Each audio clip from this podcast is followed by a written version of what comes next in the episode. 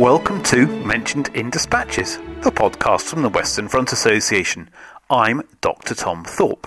The WFA is the UK's largest Great War History Society. We are dedicated to furthering understanding of the First World War and have over 60 branches worldwide. For more information, visit our website at westernfrontassociation.com. If you have a project or publication that you would like to discuss on the podcast next year, I would be delighted to hear from you. You can email me on press at westernfrontassociation.com. It is the 4th of December 2017, and this is episode 43. In today's podcast, Sarah Reay talks about her grandfather, who was an army chaplain with the 68th Brigade, 23rd Division on the Western Front during the Great War. This is based on her book, which details his life and is titled The Half Shilling Curate and is available from Helion & Co. I talked to Sarah over a slightly crackly line from her home in Northumberland. Hi, Sarah. Welcome to the Dispatches podcast. Can you begin by giving us some background on how you became interested in the Great War?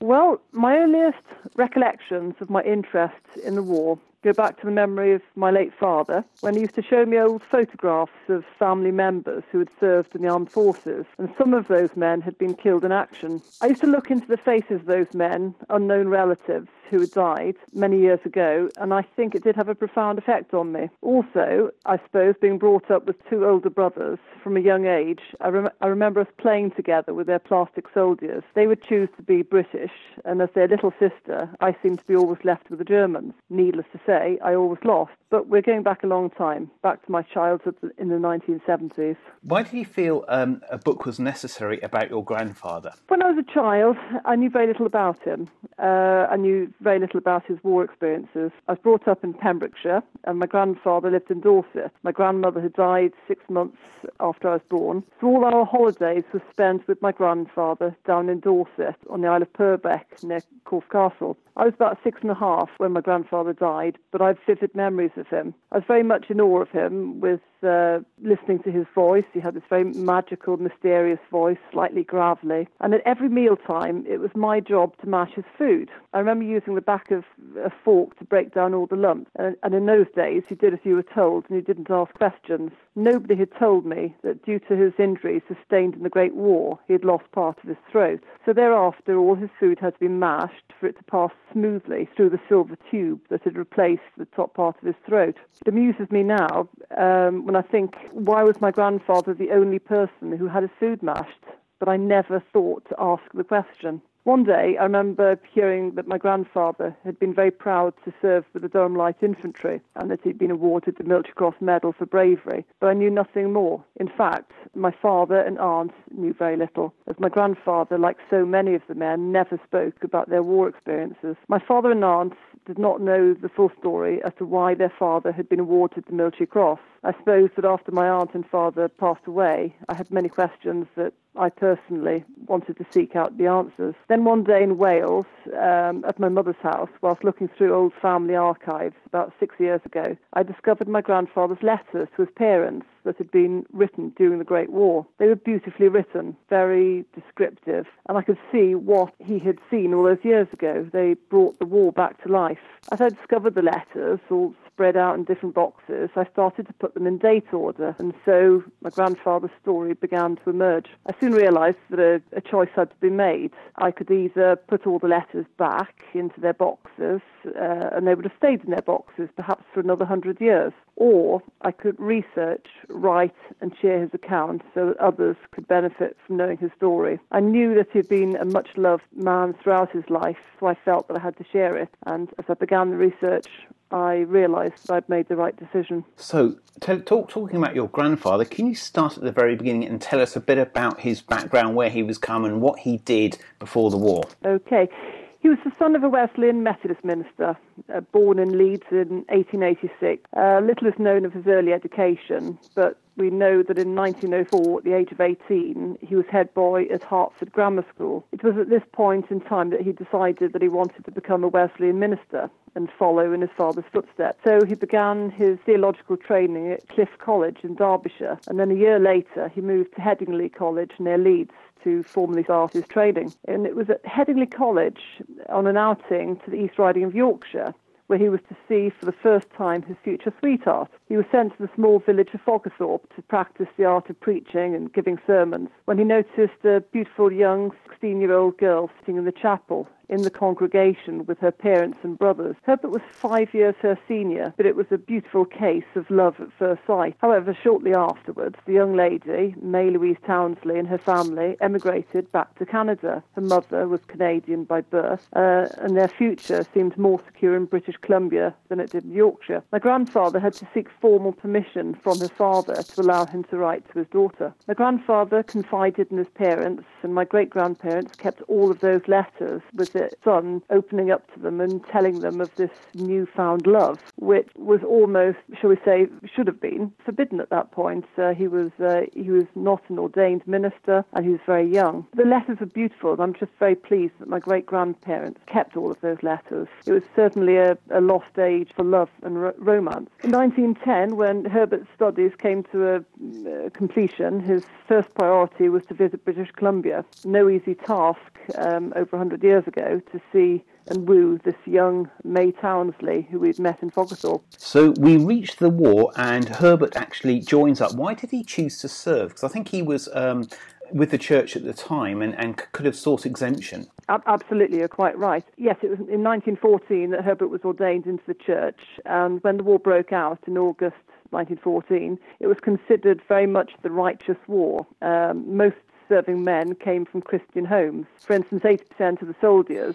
had attended Sunday school. Setting the scene further, you have to remember that conscientious objection was seen as unpatriotic and unchristian, and patriotism, and faith were inextricably linked at the beginning of the war. Faith was very much a part of the men's moral compass. So, having said that, in terms of my grandfather's situation, there were some concerns that killing was fundamentally unchristian, but it has to be remembered that pacifism was very much a minority view in the church before 1914. So we do not know the exact date when my grandfather was uh, he applied to become an army chaplain, but he volunteered and he was accepted into the Department of Army Chaplaincy on Christmas Eve 1914. And as you say, he could have kept out of the war and kept to the safety of his own home parish. Uh, but like the other chaplains who volunteered, he had a strong sense of needing to join up and do his bit for God, King, and country. So on Christmas Day, he began his service as an army chaplain at Bordon Camp near Aldershot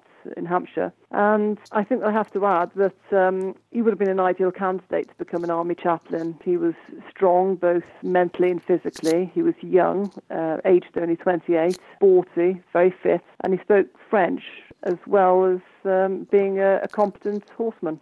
So we reach. So he joins up in, in obviously on Christmas 1914, and then he's posted to France um, in 1950. Now he's attached, if I remember your book correctly, to a Durham Light Infantry Battalion, which went on to serve um, in Flanders. Well, he arrived in France in the summer of 1915, attached to the 68th Brigade, comprising men from the 10th, 11th Northumberland Fusiliers and the 12th, 13th Durham Light Infantry, which was part of the 23rd Division. When he arrived in France, you get this um, intimate re- report on his surroundings and his thoughts at the time, uh, which included detail on the weather, the high spirits of the men arriving to fight the righteous war, to individual observations and traits of some of the more senior members of the brigade. He also commented on his fellow chaplains with amusing observations about their different religious traits. It was fascinating to learn of his views regarding some snobbery that existed between the lower and higher ranks in the army. You have to remember also um, that he was writing to his parents back home. His letters were interesting, sometimes profound,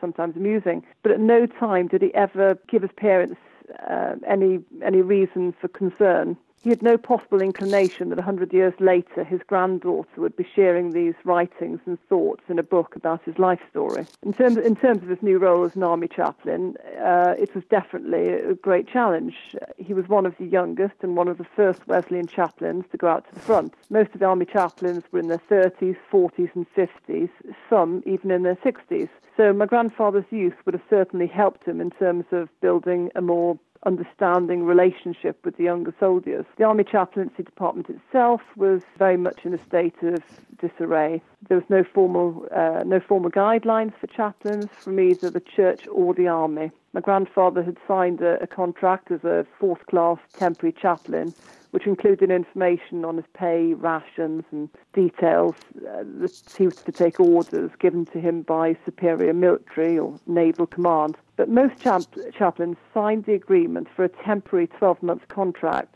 meaning they could return home if they so wished after that time. However, my grandfather served from Christmas Day 1914 to the end of the war. In terms of his actual experiences at the front, you get an impression of a young man working hard to improve himself. He was continually trying to earn the respect of his men, and this he did in many ways, from carrying their guns on long marches to providing the men in the trenches with dry matches. There were compulsory church services for all the soldiers on a Sunday, but during the week, my grandfather organised many other services with smaller groups of men looking for little spiritual guidance to larger, more formal midweek gatherings with hundreds of men attending. It is clear that his message as padre reached out to the privates and through the ranks to the more senior members of the division. He definitely created his own role as an army chaplain spending many hours in the trenches. Uh, and he actually made himself a very valuable member of the brigade. At one point, he even went over the top. Uh, and remember, Padres did not carry guns. He soon realized at,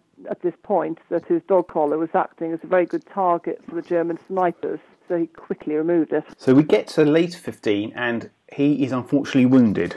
Can you tell us about what happened to him there? Yes, while, while serving at the front, he was stationed near Bois Grenier, just down the road from Armentières, in the cellar of the village inn, in a little place called Gris Pot, which the British soldiers used to call Greasepot. Once again, my grandfather could have stayed out of harm's way, further back from the action, but he requested to be near the front. So he's billeted with two doctors a mile behind the advanced dressing station with the 69th Field Ambulance. The British had hidden some large guns under camouflage in the village, and for several days the British hammered the German lines until one day the Germans discovered where the shells were coming from. So, by return, the Germans started a heavy bombardment of the village, sending over large howitzer shells. The results were devastating. Soldiers and civilians ran up the road away from the shelling before the houses started to fall in. However, my grandfather, the doctors, and the men attached to the field ambulance continued to look for people left in the houses. The next thing, Herbert realized that he was on the ground, kicking furiously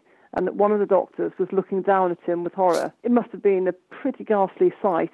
Uh, one of the medics thought he was gone a goner. Shrapnel shell had torn through the side of his face, jaw, and neck. He'd lost an awful lot of blood, and in a semi conscious state, one of the medics poured brandy into his mouth. Just to add a note here, my grandfather was a, a great believer in the temperance movement before and during the war, and he was a teetotaler. He realised he was going to have his first taste of alcohol. He was too weak to protest, so the medic poured the brandy into his mouth, and it poured straight out through the hole in the side of his neck, and my grandfather never tasted the brandy. The saddest part of my grandfather's experiences at this point was reading his account of how he felt when all his men had returned to see him laid on the stretcher, covered in blood and in a very bad way. My grandfather did not have the voice to reassure their worried faces. I think this memory haunted him for some time afterwards. I discovered letters from privates to doctors, all, express, all expressing their great fondness for Reverend Cowell and how they would miss him at the front. Whilst researching my grandfather's story,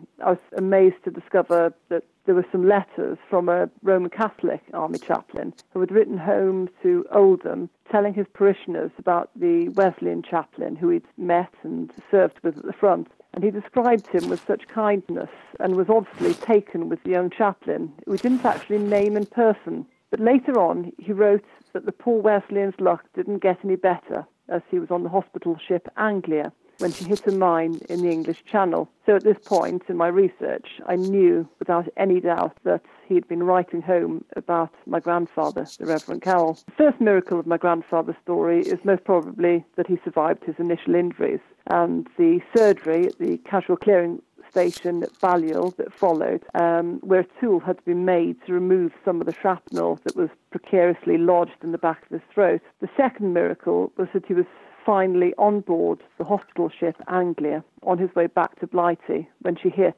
a loose German mine. The ship was laden with approximately 400 sick and wounded men. My grandfather had been taken on board as one of the 13 top cases, and that means that he was on a stretcher in a weak state and unable to walk. When the Anglia hit the German mine, Herbert's bed was close to the point of the explosion, At the time when the blast occurred, the nursing sister and orderly were attending to him. Both were killed instantly. As the, as the water began to rise, my grandfather knew that in order to survive, he would have to get onto his feet and find his way to the deck. Somehow, he did find the strength to rise, and he hadn't realised at the time, but he'd actually been wounded in the blast. He had a deep gash that was cutting through the back of his head from ear to ear. He had further minor injuries too, and at this point he felt that he had been saved by a guardian angel. He talked about this many times after his experiences on the Anglia. He found the strength to get to get onto his feet, and he found himself eventually up on the deck, which at this point was sitting was was tilting as the ship was beginning to sink. He could see men drowning in the water below. Then he saw some rafts that were jammed onto the side of the ship, and he used all his new strength to release them and to throw them down to the men in the water below. My grandfather stayed on the ship until the final moment when the Anglia sank. Grandfather knew he was a strong swimmer, and he took the risk of going down with the ship to swim back to the surface once the Anglia had disappeared. He was in the water for some time until a patrol boat picked him out of the water and took him to the harbour at Dover. It amuses me that he wrote later on that when he arrived in Dover, his arrival could have been more sensational rather than ecclesiastical, as he had no clothing apart from his small wristwatch. You can imagine the relief when he was on terra firma and someone placed a dry blanket around him. Incidentally, there was very little uh, known about my grandfather's actions on that fateful day. He did not talk about uh, what what he had done, um, and not once did he consider himself any sort of hero. Due to his wounded face, jaw, and throat, it's important to note that he was unable to speak. He was then sent to London to Beckett's Hospital, where he underwent further surgery to repair his face, throat, and jaw. It was at this point, too, that my grandfather wrote down what had happened to him, and once again, these private writings and his shared thoughts at the time form part of his story in the book. You can see from photographs that when he volunteered, he certainly had the appearance of a very boyish, he had boyish features, he was very young and fresh faced, but by the end of the war, you could see he'd become a man. returning for a moment to the sinking of the Anglia, I couldn't believe it when I discovered that following the sinking of the ship, the, uh, the beverages company Bovril decided to print a rather distasteful advert, which would be totally not politically correct today published in most of the mainstream newspapers, ignored the fact that over 130 men and one woman had perished on board the Anglia, and instead it focused on the merits of the hot beef beverage with the headline Bovril gives strength to win. This advertisement, you know, has to be seen to be believed, and again, it's illustrated in the book. So he returns back to England, and I, what happens to him um, for the rest of the war? Actually, I should say, just so that listeners understand his story in terms of his sweetheart in Canada. My grandfather's brother-in-law, knowing how much Herbert would have wanted to see his sweetheart, sent a telegram from London to British Columbia stating, "Herbert, survivor, Anglia, very ill, London, recovering, come." And we're very lucky because we still have this, the actual original telegram in, in our archives. So, in summary, May Townsley left her home and came across to England to be with Herbert and to help him through the following months of recovery. One surgeon had told my grandfather that, that he would give him back the gift of speech, but he would never be able to preach again. Herbert proved him wrong. It took months for my grandfather to recover. But during that time, uh, his love for the young May Townsley grew each day, and in February 1916 they were married. It was a quiet, low-key wedding. Herbert's voice was beginning to return, but he was still very, very weak. He left hospital, uh, continued his recovery under the watchful eye of his new bride and his parents. He was continually being reassessed with with medicals, and his sick leave was extended until December 1916. However, he wasn't going to sit around when there was a job to be done. So he returned to service in June of that year as an army chaplain with the 66th East Lancashire Division in Colchester. His voice was not fully recovered at this point, but he felt that he could continue his role as an army chaplain in that home camp. He desperately wanted to return to the front to be back with his men, but he was never fit enough to return to overseas service. So, when the 66th Division moved out to France, Herbert had to be reassigned to a new post on the home front. Having said that, my grandfather could have retired from service as a chaplain with the army. Again, remember he served he had served his 12 months and more. but he felt that he had a moral duty to continue his work. So the rest of the war, he served as a Wesleyan chaplain in Portsmouth, and there's a full chapter in the book that gives the reader a very good insight into the role of a chaplain working on the home front. He helped to prepare the soldiers for their experience to come on the battlefields of Europe and beyond. He comforted the wounded and the sick, visiting the local hospital. He buried the dead, he preached, and he gave services in the town and at the garrison. He worked with both the army and the navy. He continued to write home to his parents, and there were some lovely descriptions of some of the people with whom he worked, including one of my favourites, which was a rather eccentric American Army chaplain whose title was a little bit of a mouthful Gunner the Reverend Sir Genille Cave Brown Cave Baronet. He was one of many. Anyway, at times, Herbert did struggle with his voice, but he was determined to make a full recovery and to continue his work as a military chaplain. A couple of news, newspaper reports indicated that it was no easy task for him to speak for any length of time due to wounds sustained during active service at the front in Flanders, but he continued with his role throughout the war, right to the end of hostilities in 1918. How did he reflect on the war in terms of his faith? Did it strengthen it or did it shape it in any way? Well, my grandfather's faith never faltered. He had experienced the aftermath of the Battle of Loos. He had escaped death twice himself, and he had seen the horrific casualties returning home from the Western Front. In terms of his own experiences, he believed God had brought him through, as he described it, the valley of the shadow of death. And because he believed that, he did not hesitate to believe that God had sent him into it. The last chapter of the book concludes with his life after the Great War, and it covers the period of World War II, where he experienced the new war living through London during the Blitz of 1940. And again, despite everything that he saw and experienced, his faith never faltered. How have you reflected on his life in terms of writing the book? What, what, what, how have you viewed him as an individual as a result of going through this sort of creative process? I first, firstly, I have to acknowledge the fact that I'm immensely proud of my grandfather. Uh, as a young child, I had no idea that he had served as an army chaplain during the Great War. He loved life, he loved animals, and he loved people. As a young child, I was in awe of him, his mystical voice, his thick head of white hair and his weather-beaten complexion. And all, and all these years later, I'm still in awe of him, but now it's for his gallantry and for his great shining example of believing in faith during war. During my research, I discovered many folk who remembered him from their childhoods and their school days. Some had even kept their letters written by my grandfather from many decades ago. I found several people who remembered him from Acton and Ealing during the trials and hardships of the Second World War. My grandfather was an incredible Christian, a sublime example of a man of God. He came from a generation in the church that no longer exists today, despite being the only known chaplain to be awarded the Military Cross Medal for his actions on a ship during the war. He never considered himself a hero, and when he returned to life as a Methodist minister, he did so continuing his work with no seeking no praise or promotion. He was simply content with dedicating his life to the Methodist Church and to his family. He touched everyone who he met, and so I'm incredibly proud of him. And whenever the name, the Reverend Herbert Butler Cowell, is mentioned, I feel pride and there's a light within me that shines. And as strange as it sounds, at times I feel as though my grandfather has guided me through these years of research and writing his story. Finally, Sarah, Christmas is coming um, upon us very shortly. Where can people get your book from? People can purchase the book from the usual main outlets, including high street bookshops, through my publishers, Helion and Company, Amazon, and through my website. If anyone would like a signed personal gift for the festive season, they can contact me directly through my website, which is www.halfshillingcurate.com. If anyone listening to this podcast knew my grandfather or who may have come across him in their own research, please do contact me again through the website. And you're also available for WFA talks, if I'm not um, if I'm correct.